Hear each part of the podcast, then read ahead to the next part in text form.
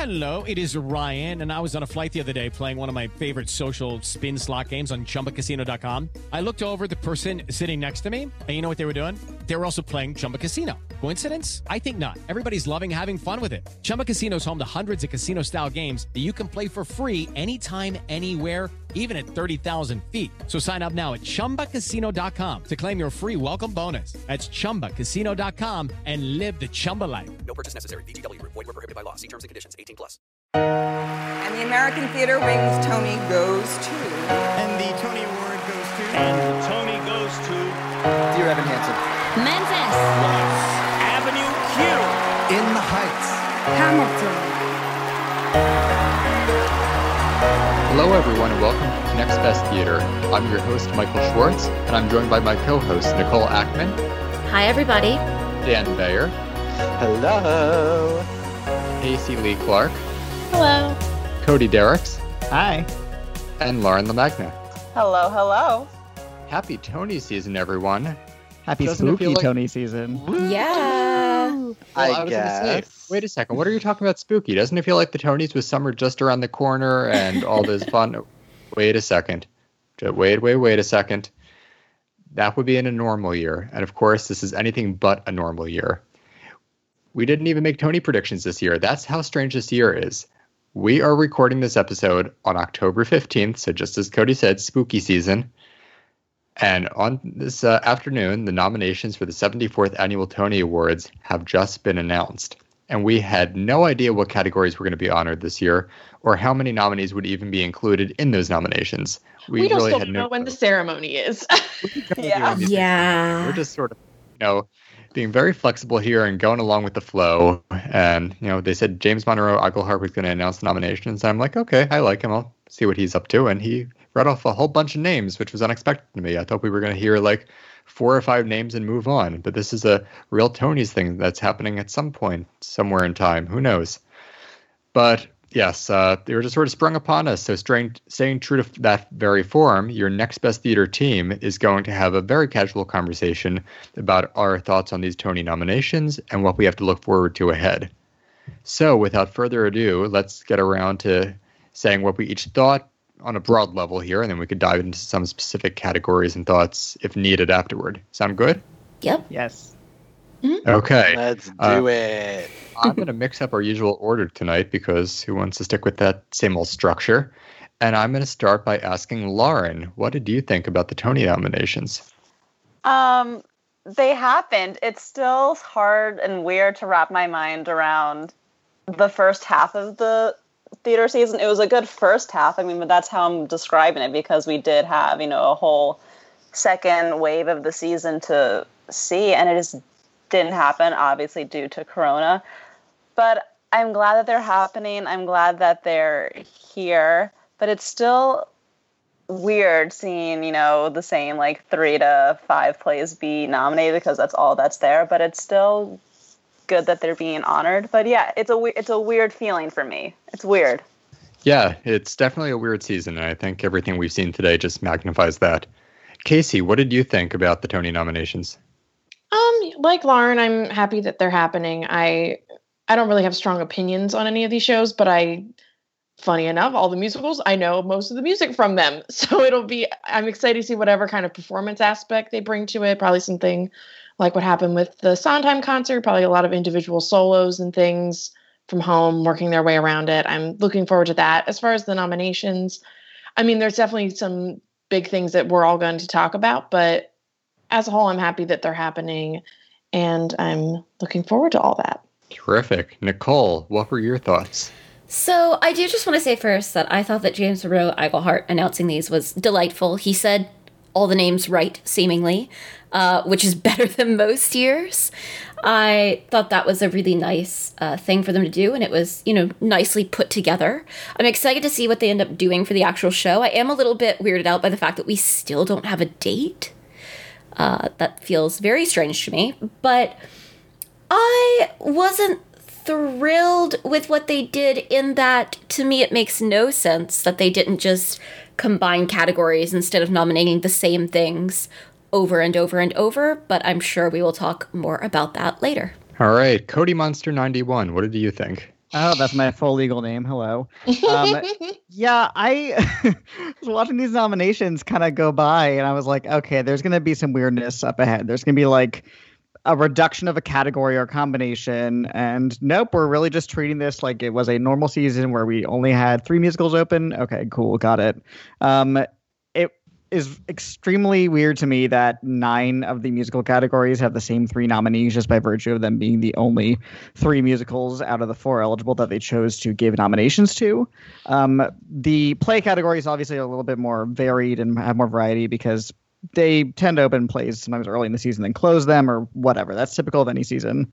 Um, but yeah, the weirdness really lies in the musical categories, and I'm kind of surprised we're just doing it the way we're doing it. It's a weird old list, but you know, I I love the Tonys, I love musicals, obviously, I love Broadway. I'm excited to see it. I don't really have any allegiances to the uh, shows that were nominated. Um, it's kind of interesting that there's no clear like runaway like there's no Hamilton this year, you know, like there's no show that like got like raised across the board.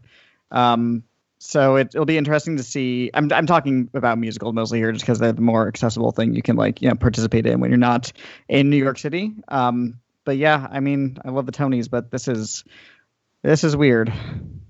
Yeah, definitely strange times. And how about you, Dancing Dan? Well, uh, uh, I I'm of two minds about. I'm very happy that the Tonys are happening, um, and I'm very glad that you know the work that did happen this year is being honored. But at the same time, it kind of feels like not all of the work that went on this year is actually being honored.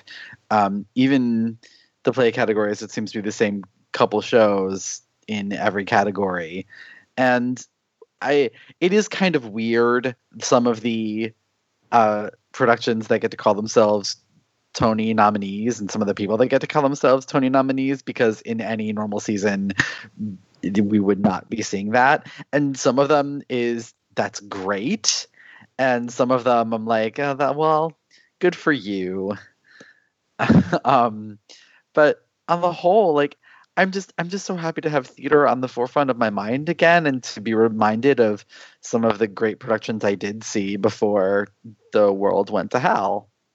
Yeah, definitely. And just to talk about my own thoughts here, uh, when I was listening to the nominations, I actually forgot they were happening at noon and I was driving. So I had a James Monroe Iglehart coming out of the speakers around my car, which was actually very nice. I would do it again. You know, maybe turn on Aladdin or something one day. Mm-hmm. But uh, listening to these nominations, I wasn't able to like sit and process everything until I got home later on. But you know, listening to everything that he was saying, I heard some names pop up there like uh, John Benjamin Hickey, Sean Allan Krill, Lauren Patten, uh, Elizabeth Stanley, people who have really been in the weeds for a while now. So seeing them recognized in this abnormal season, I think they're inspired nominees, and that Tony nomination is something you have for your entire career. So knowing that they are now Tony nominees, they are in the club, they get to say that they were in Tony nominated productions and you know made that mark. It's a really nice thing to see as for having these full nominations many months after Broadway closed, look, I like consistency. In 50 years, when I'm 75 years old and looking back on the 2020 Tonys and Tonys of years past, I want to say, oh, wow, they actually had nominees that year. It doesn't look like a gap. And even though there wasn't Broadway as we know it, it still looks like something was happening. And I hate, you know, inconsistencies just in general. So this was nice to see just from that standpoint. Having some sense of structure in these otherwise turbulent times just feels right to me. And even though there's nothing normal about these times, it was just a nice reminder of how things were and could be again one day. And it was just nice to see that we're filling in rather than leaving a bunch of gaps. Yeah, I agree. I'm I'm glad we're doing something because shows did open this year. It doesn't make sense not to reward them just because of you know things outside of their circumstances. I feel the same way. But the Oscars, um, but yeah, the weirdness comes from kind of just the seeming uh, ignoring of the uh, unusual circumstances by the nominating committee. But I mean, yeah, all these people are Tony nominees. That doesn't change based on what's going on in the world. Yeah, and just you know having them there, like we said, for years and years to come, even if they don't win, and many of them won't, obviously, because they're nominees and there's usually only one winner, even though there are ties every once in a while. Uh, having them there as Tony nominees for the rest of their career. That's a nice mark to have when Broadway reopens, and you could say, "Oh, I was Tony nominated." You know, that gives me some clout to be in the show now. At the same time, I'm happy for the individuals, but the fact that Moulin Rouge will forever be a show that has 14 Tony nominations, uh, and Jagged Little Pill has 15, making them like some of the highest nominated musicals, does feel so strange to me. Yeah. Yeah. Well, you know, uh, at the Oscars, Dolittle's about to tie Lord of the Rings for nominations this year, so it's just a weird time for.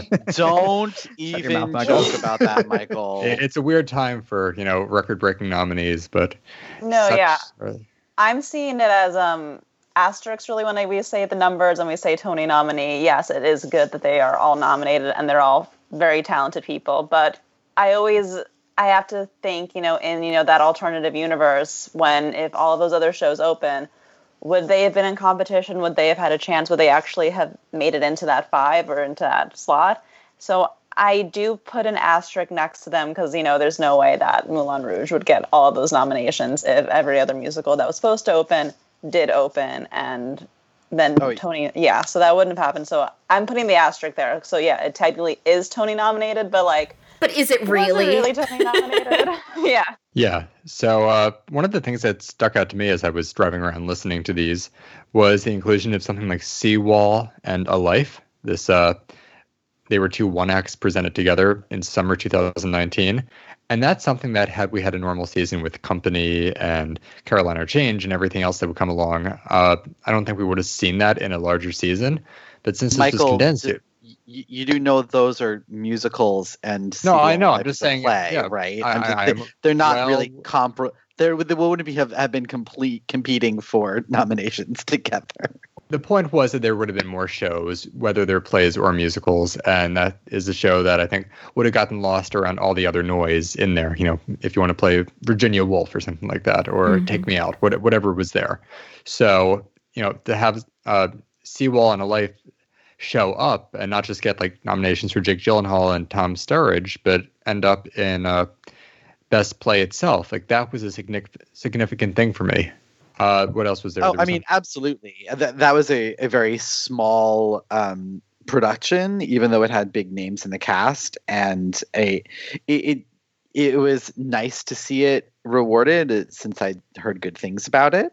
Um, it was nice to see it rewarded with these nominations. I'm some of them, some of the other nominations. I just love like when a category is just like half the cast of Jagged Little Pill, Yeah. like that yeah which of course like you know makes you start wondering like well if this was a normal season which one of them would get in Right. right? Um but it like it good for you know good for all of them. And i hope that they you know get to put it on their resumes and that their quotes can go up. And I am personally thrilled because we do have a uh, Elon alumni uh, nominee this year, Daniel J. Watts for Tina, the Tina Turner musical. So, as an Elon alum myself, I have to be excited about that. There are some people in this that I'm very like. I was thrilled to see Derek Klena get a nomination. There are some people that I was very excited to see that we can call them a Tony nominee. It's I feel like there's a weird dichotomy in my mind right now where I'm willing to call all of the individual people nominated like oh Tony nominee, but in my mind I'm like no Moulin Rouge doesn't have 14 real Tony nominations. Yeah, and have- among among all the weirdness with like you know what was eligible, there is some fun inclusions, stuff that normally probably wouldn't get recognized. Things like the revival of Frankie and Johnny that opened a year and a half ago gets two nominations. That probably I can almost say certainly wouldn't have happened in a regular year. the show that I saw while I still lived in New York City. Exactly. right like it's so weird to me. I'm like, wait, I saw that. Like, how is that real? And Audra was fantastic. I will say, like, it, it, it is a good Tony season because Audra McDonald is nominated. Like, i mean that Yes. alone makes it a real organization i mean a So- real a real awards ceremony year you know Yes, and a little fun fact about her. So this is her ninth Tony nomination. a The record, the record is ten, which is a tie between Julie Harris and Chita Rivera. Mhm. So Audra has, you know, many years left. Hopefully, knock on wood, to uh, surpass that, and you know, turn into the real Meryl Streep Broadway. I know she already has uh, the record for most wins. She has the six Tony wins, which is wonderful. But you know, let's keep going. Let's see what she can do in terms of nomination tallies. Why not? Let's get her a seventh. I mean, she's gonna she's gonna blow past that record. Yeah, I mean, it's amazing. It's just going to happen. Lucky Land Casino asking people what's the weirdest place you've gotten lucky? Lucky? In line at the deli, I guess? Aha, in my dentist's office. More than once, actually. Do I have to say? Yes, you do. In the car before my kids' PTA meeting. Really? Yes. Excuse me, what's the weirdest place you've gotten lucky? I never win and tell. Well, there you have it. You can get lucky anywhere playing at LuckyLandSlots.com. Play for free right now. Are you feeling lucky? No purchase necessary. Void where prohibited by law. 18 plus. Terms and conditions apply. See website for details. Hey, it's Spanish. And it's Verlaine, and we are Game Fix. Hey, where are you going to get the latest video game news and reviews? A- anywhere on the internet. No, no, no. Where, where are you going to get unfiltered opinions, brutal truths, and pretty much things nobody has the balls to say? Ah, then, my friend, you're talking about us, the Game Fix podcast. Damn right I am. If you want to join us for our takes on gaming news, honest gaming reviews, and celebrity interviews. Oh, we're doing this rhyming thing? Well, then get on your shoes. We'll eliminate your blues. Hey, you might end up with some really heavy clues. N- no, no. F- find our podcast on iTunes or our website at gamefixshow.com. Hey, maybe video games aren't your thing. I was a loser once too. We talk movies, comics, toys. To convince you that everything that we just said is true, here's Duke Nukem. Cheers, love. The cavalry's here. No, no, no, no. The other line, man. Take it from me, Duke Nukem. Either listen to the Game Fix podcast or go f yourself. I don't really care. Whoa! But um, I just I want to take a moment to celebrate and also shed a tear for my favorite category this year, best original score. Oh, All right, I need to take some calming breaths.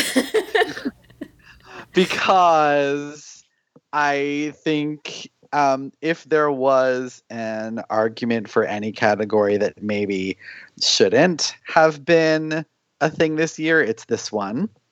Um, seeing as how it, you know, technically really is for the best score of a musical, even though plays sometimes get nominated to fill it out. But there's not a single musical there because every musical that opened that the Tonys decided to look at this year was a jukebox musical, and that kind of says I, maybe it says something, maybe it doesn't say something about the state of original musicals on Broadway right now. I also think it's important to recognize that there was an eligible show for this category. I category. am going Yep. to give you the floor on that one, Nicole. Um, I've mentioned on the podcast before. I saw Percy Jackson or the the Lightning Thief, the Percy Jackson musical, uh, whenever it was on national tour and it came to New York. Um, it's not the Tony like demographic type of show, but it is a really beautiful show in terms of how much how many people it's brought into musical theater. Like whenever I was there, I sat next to two teenage girls who told me they'd never seen a show before, but because they loved Percy Jackson, they had come to see it. And at the end, they were so excited and they were talking about, like, oh, well, maybe we should go see this other show. And I thought that was really lovely. And it's also uh, a really loving adaptation of a novel. And the cast, uh, most of whom have been with it since it was off Broadway, then it went on tour, and then it went to Broadway briefly, uh, you know, have really stuck with the show. And they it, it's really a labor of love. And it is also the only original uh, score of this past year. And I think it's a real shame if, you know, is it the best score of all time? No. It actually does have a handful of songs in it that, like, it has one song that would probably make my top 25 musical theater songs of all time list, uh, sung fantastically by Chris McCarrell, but I'll talk about that later. Um, and I, I think it's a real shame that they didn't nominate it here, especially considering, you know, last year, like, Be More Chill got a score nomination. I was just going to say, yeah.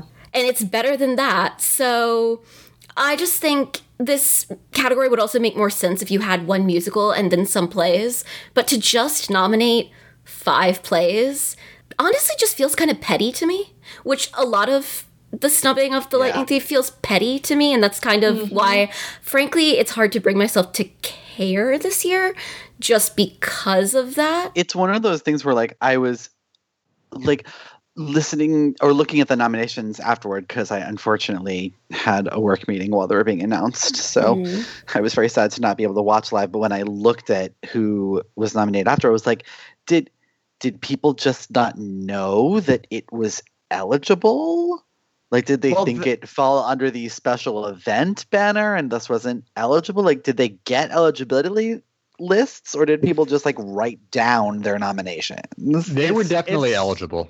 Yeah, it's It- exclusion they were, even like, did people think that it wasn't? Mhm. its exclusion even makes i- i- its absence is even louder given the fact that um, it's pretty obvious that the reason they didn't nominate it for best score is because uh, being the only musical in that category as we've seen before not it- it's never happened where there's only one musical uh, in the score category but there's been times where it's been you know like two musicals two plays and they always give it to a musical.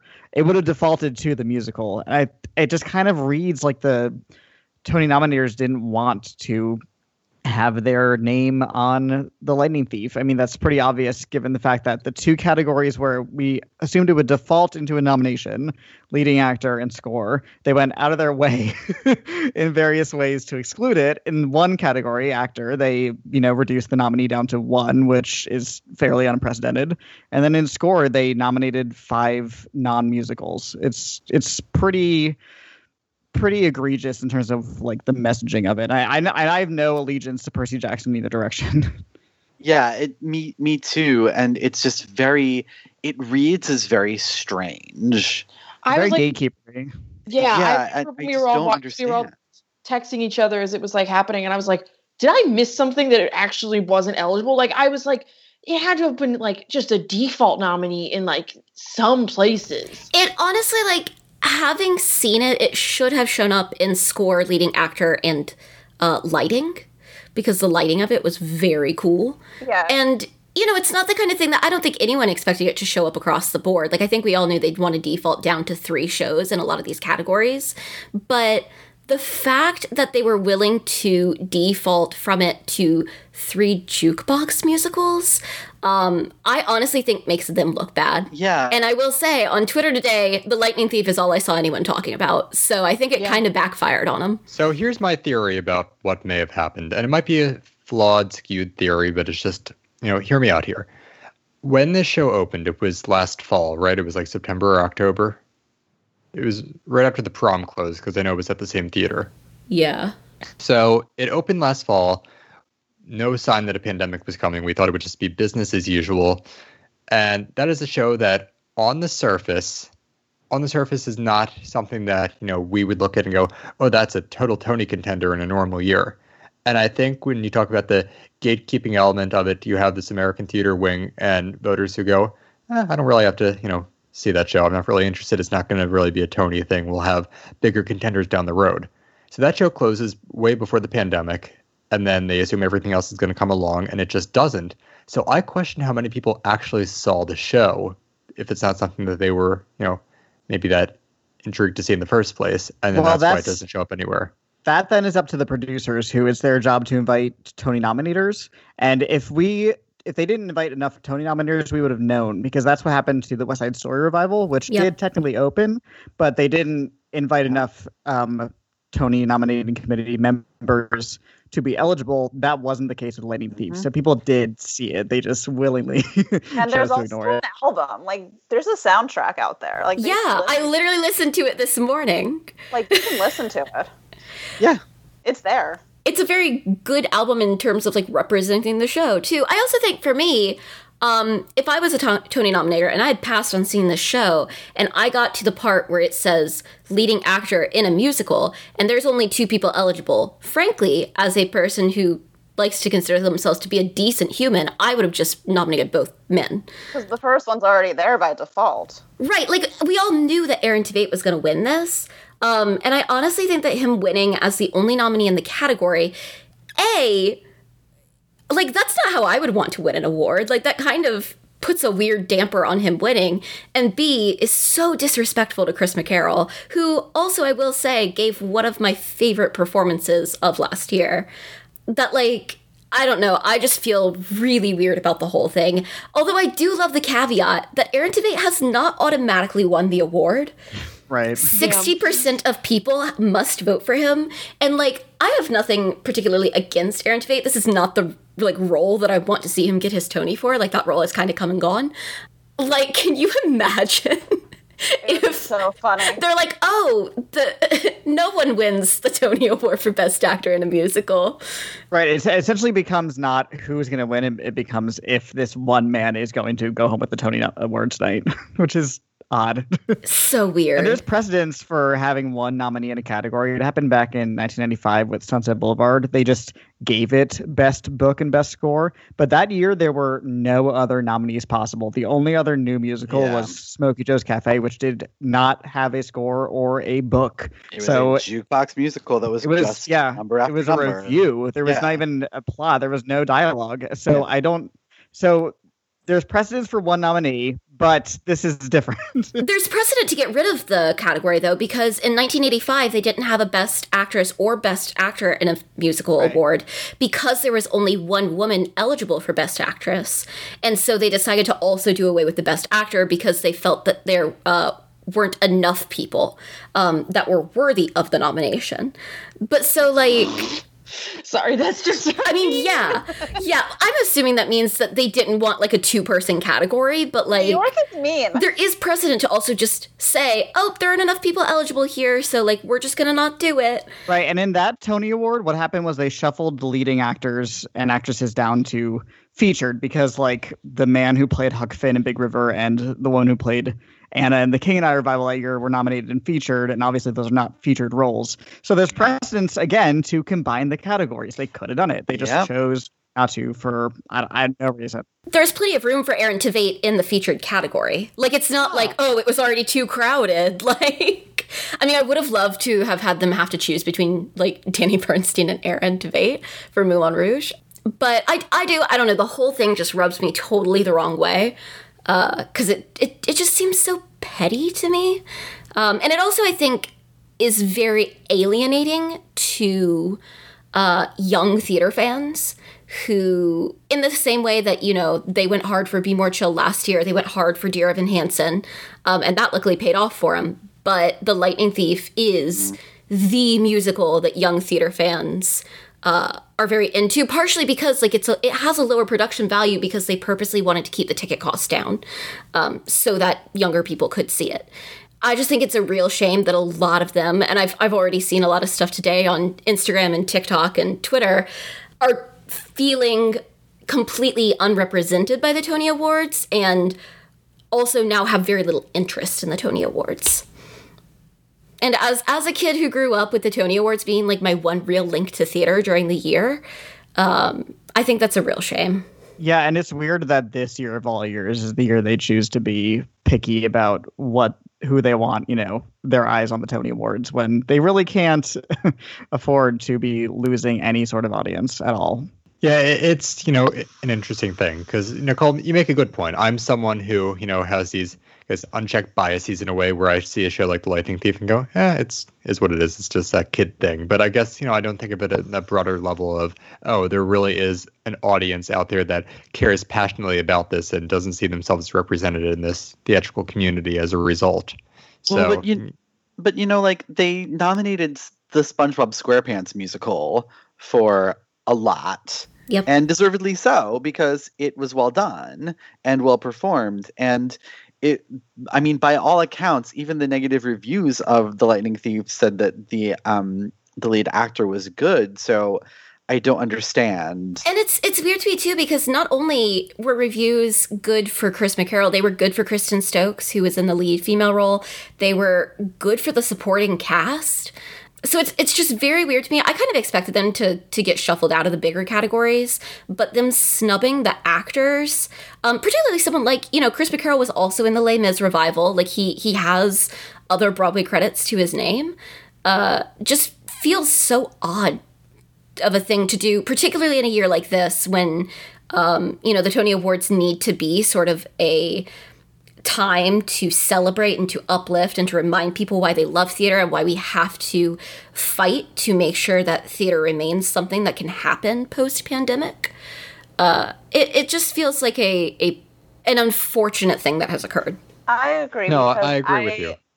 Yeah, like because at the end of the day, yes, not every single show that opens on Broadway should get nominated for a Tony. We're very well aware of that. But when we're in a situation like we are right now, where particularly in the musical category, where you're literally nominating every single person in every single musical but one out of four, is you can't look at that. And you know, as Nicole said, this Tony Awards, it's not really an award show. It's really a celebration and really is theater and New York theater and Broadway saying to the world, I am here, I'm still here, and I'm going to fight like hell to make sure that I'm here once the pandemic is over. So it really is a celebration of what theater does, not how, not who's better than who. So the fact that, you know, everything but one show was just alienated, it does leave a weird sting in my mouth. I can honestly say it's the Yeah. first year I'm not excited for the Tony Awards, just because it it feels so icky to me now. Um, and it's a time that it should have been uplifting theater and uplifting all these shows that, like we've said, it, The Lightning Thief isn't the only show this year that is not your typical Tony Awards show. And so, I, you know, I think that it would have been a really cool opportunity to be like, let's honor all of these shows. Let's have performances from all of these shows and just acknowledge that, yeah, it's a weird year, but we're still going to make do with what we have. And that, that I guess wasn't how the Tony Awards uh, people thought. So, It's So- upsetting. Are there some things that people are excited about though? You know, that's still you know the Tonys. We love Broadway. you know, I'm I look at the list. Diablo like, Cody has a Tony nomination. Sure. Yes. Yeah. Yes, Diablo and like the uh, possibility for Karen Olivo to become a two-time Tony winner. Mhm. I'm here that's for not, it. Well, that's not happening, but okay. I am It's so not, it's thrilled. possibility, and I'm here for it. I am so excited for Adrienne Warren to win her Tony. right? Yeah. No, but honestly, I do think that like there are some really exciting people in here. Um, I think it's it's pretty fun that we get like Tony Award nominee Jake Gyllenhaal, be, mostly because that may not have happened in a in a normal year. Three-time Tony Award nominee. Oh, that's right. But like I don't I don't think he was going to get it for for this normally. I'm so thrilled. The one thing that I'm really really happy about um is Slave Play's 12 nominations. Yeah. Yeah, I Record mean, we- breaking. Yeah. I mean, even before the the shutdown happened, it was pretty clear that it was going to come down to slave play versus the inheritance in most categories, and that played out exactly as we expected. Yeah, cuz The Inheritance is one behind it with 11. yeah. One thing I'm excited for on Tony Night, you know, we were just talking about Aaron Tveit and Best Actor. Uh, I would like to see on the telecast him show up with his Enjolras hair from uh, Les Mis, just to spice things up on the telecast a little bit. That would be interesting. I hope he I- I still saw has in his great- AirPods like he did during the Sondheim concert. Oh my god. Amazing. I want th- uh, him to show up with that hair. And I saw someone on Twitter suggest that, you know, he's the only nominee there. Would it have killed them to put in Raul Esparza from Company back in 2006 just to give him another shot? One more He time. would deserve it, honestly. Someone said, couldn't we have just done a Tony Awards for all the other shows from the Hamilton year uh, to let them get their due? And I was like, honestly, Yeah. I would have been down for that. I would be here for awards for four years ago. waitress. Yeah, right? We could have awarded Waitress, could have awarded Bright Star. I'm also, one of the, the most exciting things for me is the fact that um, we have two female nominees for Director of a Musical, which I think is is pretty exciting, and only one male nominee. I don't know if women have ever outnumbered men in that category before.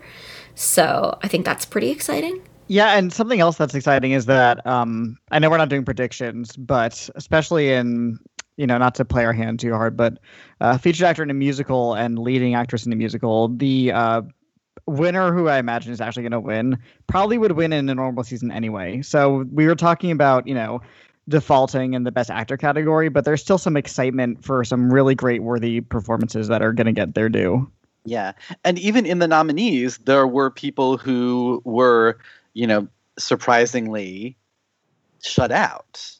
Like, for example, um, Marisa Tomei didn't get a nomination for The say Rose that one, yeah. Tattoo. Oh. Um, and uh, I'm. Oh God! They definitely could have Uh, nominated the the female lead in Rouge if they wanted also. to. You know, like yeah, Yeah, there was there was room to move people around, and it wasn't just defaulting in every category. Yeah, I guess Paul Alexander Nolan didn't get in for slave play. That's true. Because that man is cursed. But it's so weird. I think in, what's interesting to me is like some of the categories, like the best actor in a leading role in a play, having how many nominees is that? Like, six. It was six. That's what they Yeah. did with Best Actress in a Play last year. yeah. Which this just isn't the kind of year that I would normally expect that to happen. But you know, Yeah, exactly. it's it's a good reminder of how many plays there were that did open uh, before the shutdown. I love seeing over and featured actress of a play Jane Alexander and Lois Smith. Mm-hmm. That's really nice to see. Two uh, veterans pop up there.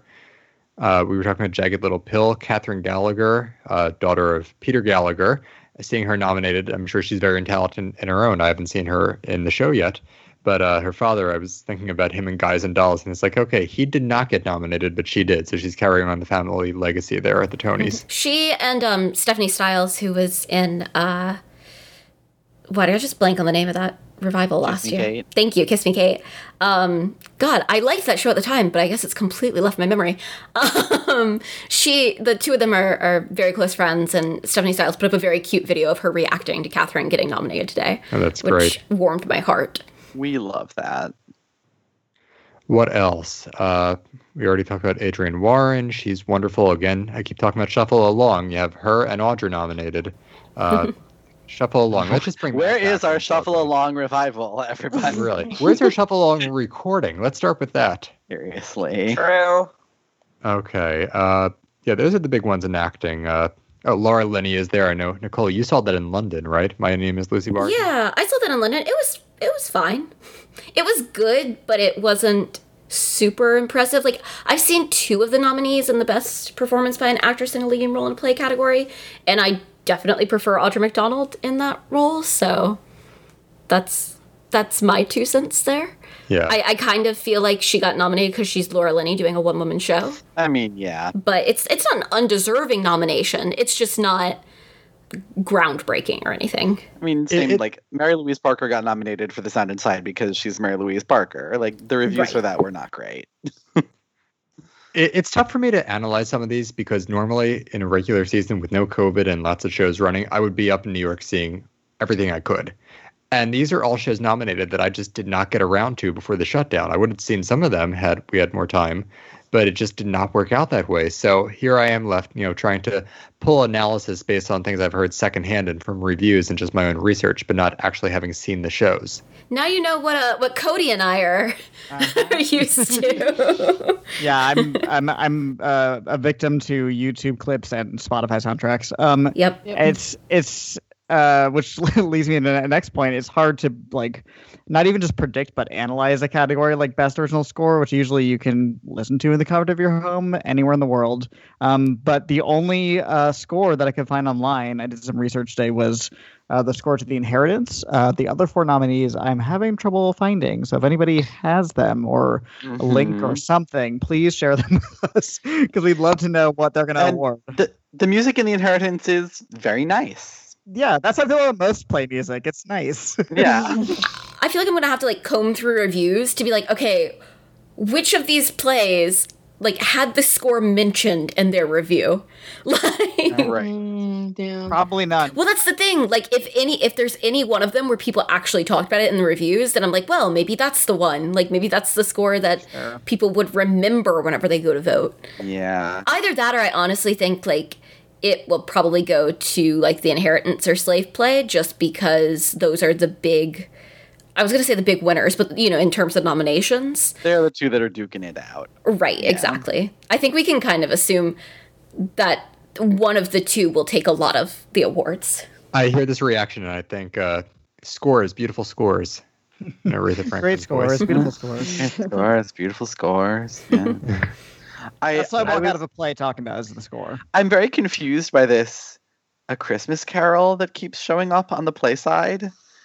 I do not remember that happening. what a yeah, Christmas Carol is it? That was actually a big deal last fall. That was with Andrea Martin, and it was this uh, do sort not of. remember this. It, it was there. It was a limited run. It was only about I want to say two and a half, three months, but it was very well reviewed. I was actually going to try to see it, but it was such a short run, I just couldn't make it back in time.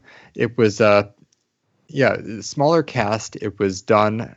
Uh, how do I explain? Not like you know some rugged style, but it was you know not a big grand you know Broadway production. It was on Broadway, obviously, but it was done you know on a different scale. Minimalistically. Uh, Was minimalist. this Sean's yeah. in it? I feel Um, like I believe so. Yeah. it. yeah, she was. Um, yeah, and I, I believe it was a play with music. You know that kind of odd term. yeah. So I think it, it mm, actually would probably be the closest to a musical of the nominees, which would lead me to believe like maybe that'll win. But again, it closed uh, almost a year ago, so who knows? Yeah. Yeah, Well, here. and, So like how was very how do you have a Christmas Carol and not nominate the person playing um, Scrooge. Scrooge. as for leading actor? Like I feel like that's such a baity gimme thing. like Yeah, it just got craft nominations. yeah. Yeah, so this was the show that opened November 20th and closed January 5th. It was a very short run at the Lyceum. And uh, Campbell Scott as Ebenezer Scrooge, LaChanze as the Ghost of Christmas Present, Andrea Martin as the Ghost of Christmas Past. Uh, I remember it being very well received. So, you know, to get some tech nominations, I guess is a nice thing there. I think it's also weird to me because in London there's always like three or four productions of A Christmas Carol like every year and they never get nominated for Olivier's because they're not really seen as that sort of show. So like I truly saw it and I was like, "Oh, yeah, I guess you can nominate A Christmas Carol for things." Huh. And the composer who was nominated for it, I believe, wrote the um, Lord of the Rings musical. So uh, he has a background in musical theater. Um, let me just double check on that. Yeah, he did additional music for Matilda. Um, so he, you know, is somebody in the musical theater world. I don't honestly know the background of the other composer, so I can't say if that's the case for them. Um, but they're not names I recognize, so who knows? If this is the same guy, I just looked him up, Christopher Nightingale, and he, yeah, has credits on IMDb in the music department, additional music composer, and a lot of big blockbusters from recent years. Uh, a Quiet Place, Black Panther, Spider-Man: Homecoming, Doctor Strange, The Nice Guys, Baywatch. Good for him. Most importantly, most importantly, he did the music for the film Pride. Oh, I knew it somewhere. That makes sense. Yeah. here it is. He did the soundtrack, and he was the composer for Pride. That was at the very bottom on IMDb. Oh, and this is not his first Tony nomination. He was nominated for the Matilda orchestrations. That makes sense. Oh, good for you, go. Christopher Nightingale. I- I we feel love like you, we- Christopher Nightingale. I guess we didn't get a orchestrations.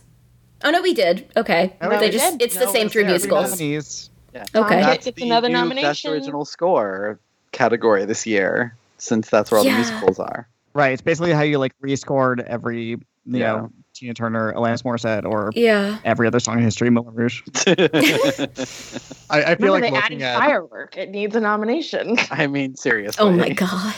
l- t- looking at what we were just looking at with Christopher Nightingale. I feel like it's the scene from Mean Girls. Uh, good for you, Christopher. You go, Christopher, and none for Percy Jackson. it's truly. It's like, oh, they remembered this production of A That's so Christmas. Carol. Yeah. That's so mean. It really does feel like they had like six shows they could nominate, and they were like, "Shit, did anybody see that Christmas Carol? It had music, right? Okay, fine, fine, nominated. Not Lightning Thief. So, yeah. anything else before we close this out, or are those just our initial thoughts, and then we'll return when we predict nominations eventually? Yeah, that's all I got. Weird year. Um, I, I'm kind of excited that. Wait, no, never mind. I lied. I was gonna say I was kind of excited that Tracy Letts is still a a Tony nominee this year, even though the minutes didn't open. But Linda Vista wasn't nominated for Best Play, so whoops. I one quick thing I did want to say is what kind of format do you guys think this is going to look like? I, I Kind think of like it the will. Emmys. Yeah, I think that's set that template, and since it worked so well, I can't imagine them doing anything differently for the Tonys or the Oscars.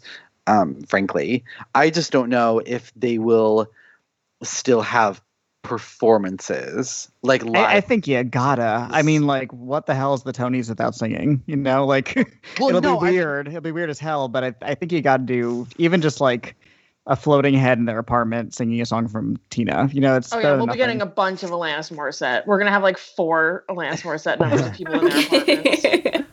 I'm just kind of like, is are they going to use recorded like stuff from recordings of the shows, or are they actually going to do something live? That's what Well, I think they would do something live, and I think there's a way to do that. If maybe everyone quarantines first, and then they find a socially distanced way to do it in some theater. You know, it's been done before. Yeah, have them all go to the Shakespeare in the Park Theater and just sing six feet apart. It's possible. That's the Delacorte. or the Park Avenue Armory. Yeah. Uh, yeah, Oh, you know, so weird. I think that's one of the most uh, interesting things this year, though, is just to see what is it going to look like. Yeah. this is the perfect combination for those of us uh, DeLovely fans out there to combine Alanis Morissette and Broadway. She could perform her hit single from uh, DeLovely. God. Yeah, this- so all uh, negative four of you lovely fans out there, because Michael Schwartz is already on the podcast. Let us know. Look, De-Lovely is delightful. Okay. delightful, it's delicious, it's delectable, it's delirious. Oh, God. It I is think we're getting a little delirious. Oh, so, all right. What else do we have to say about these Tony Awards? Anything before we put it to bed for? I don't even want to say a month or so because we don't know when these things are gonna happen. They could be like next spring for all I know. That's uh that's my last thing is just please please someone give us a date. Like I need I, like I know that now that we have nominations I can believe that they're actually happening, but I feel like I can't really believe it until I know what day they're happening. Yeah, you know, I, I really thought James Monroe Iglehart was going to tell us in the announcement, Same. and he's like, "We will see you all soon." I'm like, "What?" It's like all of the trailers right now that just say coming soon at the end. And we're like, what does that mean, guys? What does it mean? Yeah. So my thought is that it'll be before the end of the calendar year. I have no, you know, information to base that on, but I just can imagine them extending this, you know, into January or February if they announce them in October. I mean, if they if they keep the kind of schedule that they told us about the nominations on, they could one week just be like, "By the way, Tony's next week." Be there, be square. So I guess we better like start getting ready with our predictions in case we have to uh, do our predictions episode last minute. It's like we're doing a summer stock of the Tony seasons. We're just going. Right. yeah. Right through. Yeah. Yeah, I you would know have what? died if he was like, tune in next week. Like I That would have been amazing. I would have stand that honestly. Same. Like only the Tonys could get away with that. I, I would have loved when they were announcing uh, the nominees for Best Musical. They could have been uh, Jagged Little Pill, Moulin Rouge, Tina, and Take Me to the World, a Sondheim 90th celebration. Oh man. I can't. Oh lord. So, all right. Well, I think that does it here. Thank you, everyone, for joining us. Stay tuned for our next episode. We're going to be doing an episode next month, obviously, but I don't know if this is going to be Tony based or not. All depends on when uh, we get a date finalized. But we will certainly be back for more Tony talk to make our final predictions before the ceremony. For now, though, Nicole, where can our listeners find you on Twitter? You can find me at Nicole Ackman16. Anyone listening who's also sad about Percy Jackson, please come and uh, talk talk to me. Dan? You can find me on Twitter at Dancing Dan on Film. Cody? I'm on uh, Twitter, Letterboxd, and Instagram at CodyMonster91. Casey? You can find me on Twitter at Casey Lee Clark. And Lauren. You guys can find me on the Twitter at Lauren Lamango. Once again, I'm Michael Schwartz. You can find me on Twitter at mschwartz95. Thank you for being a Patreon subscriber. You can find additional Next Best Picture and Next Best Theater content on Apple Podcasts, SoundCloud, Google Play, Stitcher, TuneIn, Player FM, Acast, Castbox, and Spotify. Thanks again for listening. We will see you all next time, and please, please, please vote. Thank you.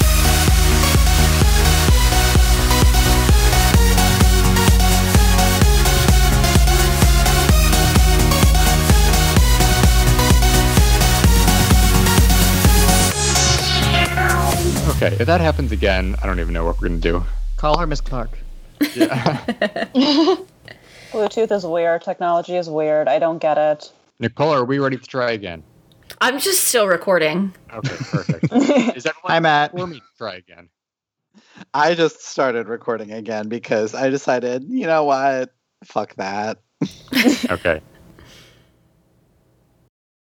Lucky Land Casino asking people what's the weirdest place you've gotten lucky? Lucky? In line at the deli, I guess? Aha, in my dentist's office.